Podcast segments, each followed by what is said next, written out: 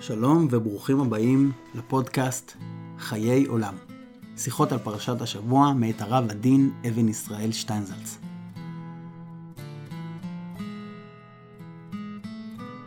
הפודקאסט מופק בסיוע מרכז שטיינזלץ. הם עושים דברים מעניינים וחשובים בתחום הוראת היהדות והפצת המעיינות. אתם יותר מוזמנים להיכנס לקישור המצורף, להתרשם ולהצטרף לפעילות הענפה. תודה שאתם איתנו. האזנה נעימה.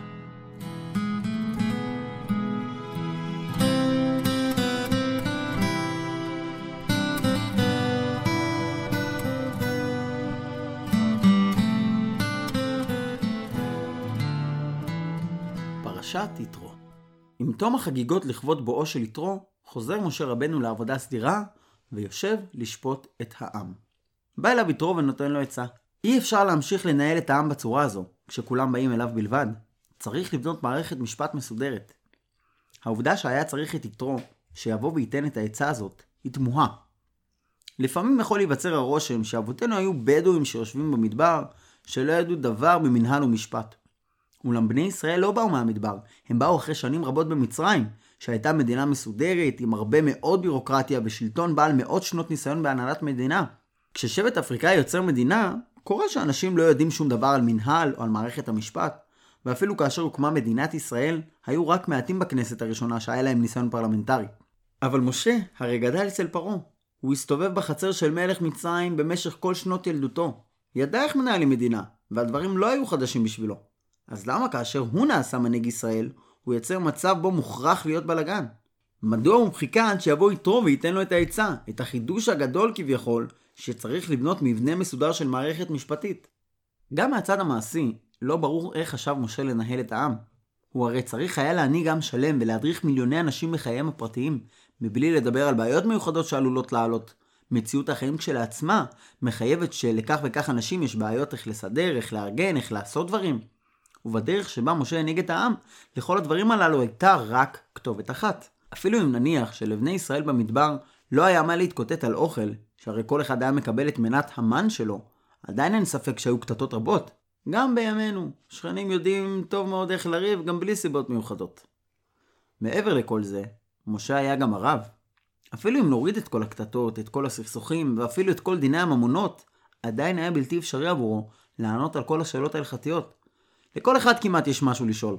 אם הסירו בשרי או פרווה, אם דיל מסוים הוא ככה או באופן אחר, וזה שיושב לענות לשאלות אלו יכול לשבת יומם ולילה וזה לא יספיק. מספרים שכשביתו של רב אחד באחת הקהילות הקטנות התחתנה, היא ביקשה שיוסיפו בכתובה תנאי שבעלה לא יהיה רב. למה? כי בבית של אבא שלה מהבוקר עד אמצע הלילה תמיד היו אנשים, והיא לא רצתה להמשיך לחיות ככה. כשיש שישים ריבוע אנשים, אפילו אם הם רק צריכים לבוא ולשאול שאלה מפעם לפעם, זה מצטבר לסכום עצום של שאלות. אפילו אם עונים לשאלות אלו כמו שעונים אדמו"רים חסידיים, כן או לא, כשמכפילים את העניין בכמה אלפים, זה הופך להיות בלתי אפשרי. תיאורטית, לא יכול היה להיות למשה רבנו זמן לשום דבר. קשה אפילו להבין איך הוא מצא זמן להגיד שלום לחותנו, כמו שהוא עשה בתחילת הפרשה. כמובן שגם מבחינת העם, מצב כזה הוא בלתי נסבל. אפשר לתאר איזה תור של אנשים היה לפני משה וכמה זמן כל אחד היה צריך לחכות. איך אם כן, יכול היה משה רבנו לנהל את הדברים באופן כזה?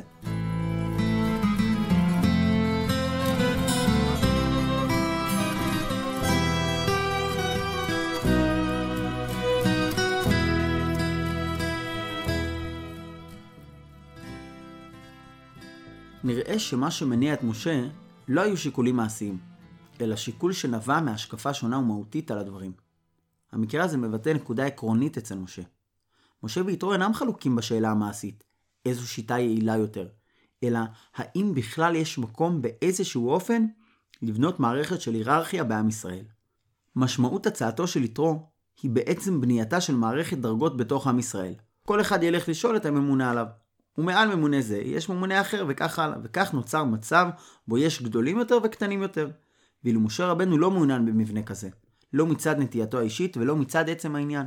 את הנקודה הזאת אנו רואים גם במקרים נוספים, כגון במעמד הר סיני, כאשר בני ישראל אומרים למשה, דבר אתה עמנו ונשמע, ואל ידבר עמנו אלוהים פן נמות.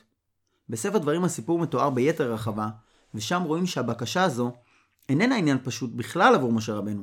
כדי להשלים עם הרעיון הזה, הוא היה צריך לקבל אישור מהקדוש ברוך הוא שאכן היטיבו כל אשר דיברו. בשביל משה, כל יהודי נמצא ושייך למעלה הגבוהה ביותר, ואליה הוא צריך לשאוף. כמו שמשה רצה שכל אחד מישראל יקבל תורה ישרות מפי הגבורה, באותה שלמות, באותה שלמות שבו הוא בעצמו מקבל אותה. משה רבנו מגיב בצורה דומה, כאשר יהושע רץ ומספר לו שאלדד ומידד מתנבאים במחנה. משה משיב לו, מי ייתן כל עם השם נביאים? הוא מגיב באופן הזה לא מתוך נימוס או ענווה, אלא משום שזוהי הדרך שבה הוא רואה את הדברים. כשם שאלדד ומידד התנבאו, משה בעצם היה רוצה שיהיו שישים ריבון נביאים כאלה. הרצון הזה אינו רק רצונו הפרטי של משה. התורה עצמה מתארת כך את עם ישראל. רק עם חכם ונבון הגוי הגדול הזה. העניין של עם שלם שכולו חכם ונבון הוא עקרוני בתוך עם ישראל. כמעט בכל חברה ותרבות נשמרת חלוקה כיתתית בין המלומדים לנבערים, ופעמים רבות אף נעשית עניין לאידיאל. ואילו בעם ישראל השאיפה היא הפוכה.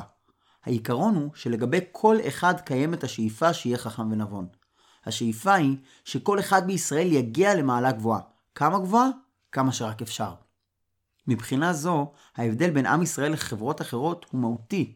לא קיים גבול בו יאמרו לאדם מישראל, עד כאן מותר לך להשגו לדעת. אפילו במעמד הר סיני, שם דיבר הקדוש ברוך הוא פנים בפנים עם ישראל, היו כל ישראל, בלי שום חילוקים. העניין הזה מצוי בכל מיני מקומות ונאמר באופנים שונים.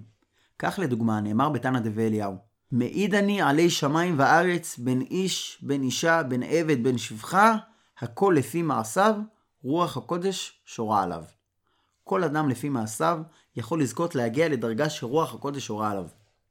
הקו עליו עומד משה רבנו הוא העיקרון המעמיד את כל עם ישראל כשווי ערך זה לזה. מבחינתו מערכת של הגנה היררכית משמעה הרס השוויון של כלל ישראל. אם כפי הטענה שנשמעת במפתיע דווקא מפיו של קורח כל העדה כולם קדושים ובתוכם השם, אז איך אפשר לעשות חלוקה לדרגות שונות בתוך העם? משה התעקש לשפוט את העם לבדו בפני שהוא אמר, אם מישהו יכול לבוא אליי, למה שיבוא רק לשר החמישים או לשר האלף? כל אדם מספיק חשוב כדי ללכת ישר למשה רבנו. משה רבנו לא עושה סדר בתוך הדברים, לא מפני שהדבר לא עולה בדעתו, אלא מפני שהוא לא רוצה בכך. טענתו היא שאם יוצרים מדרגות בתוך עם ישראל, אז אמנם יהיו אנשים גדולים, אבל יהיו גם אנשים קטנים, וגם קטנים שבקטנים, וגם אותם אנשים שנמצאים במדרגה הגבוהה, עדיין יהיו מוגבלים לתחום מסוים. כל זה מנוגד להשקפה של כל העדה כולם קדושים ובתוכם השם.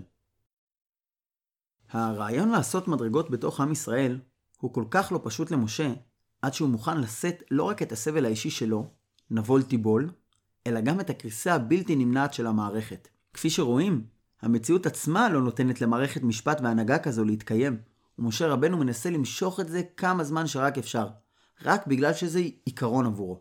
מה שקורה בפועל בהנהגה ובמשפט של עם ישראל הוא מה שיתרו מציע. יתרו חושב באופן הרבה יותר מעשי, והוא רואה שמה שמשה מנסה לעשות הוא בלתי אפשרי. מאחורי התפיסה שלו יש גם היגיון רב. איך אפשר לעשות שתהיה מדינה של כולם? איך אפשר לעשות עם שכל כולו יהיה ברמה אחת? כל הרעיון של השוויון עומד נגד השכל הישר.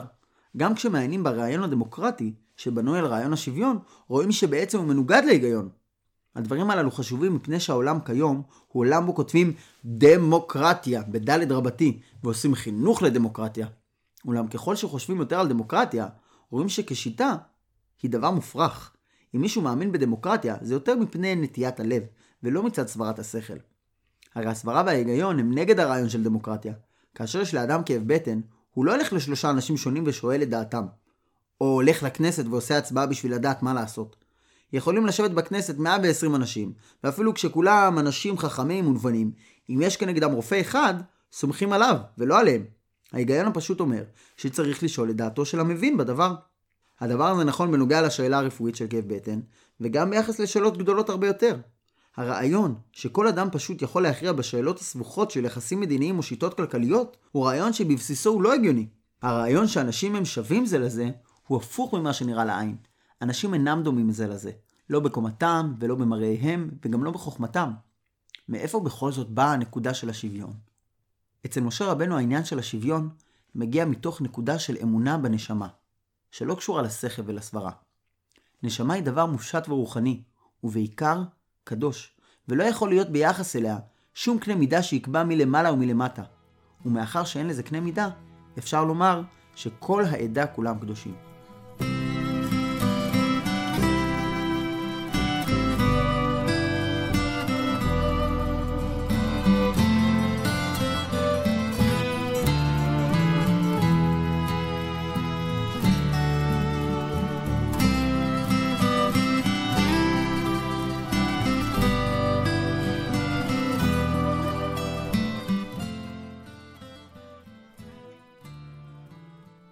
חלוקת הסמכויות שמתקבלת בעקבות עצתו של יתרו היא בעיקרה טכנית, וההכרעות שבין גדול לקטן הן הכרעות המעשה, אך לא חלוקות מהותיות בתוך המציאות.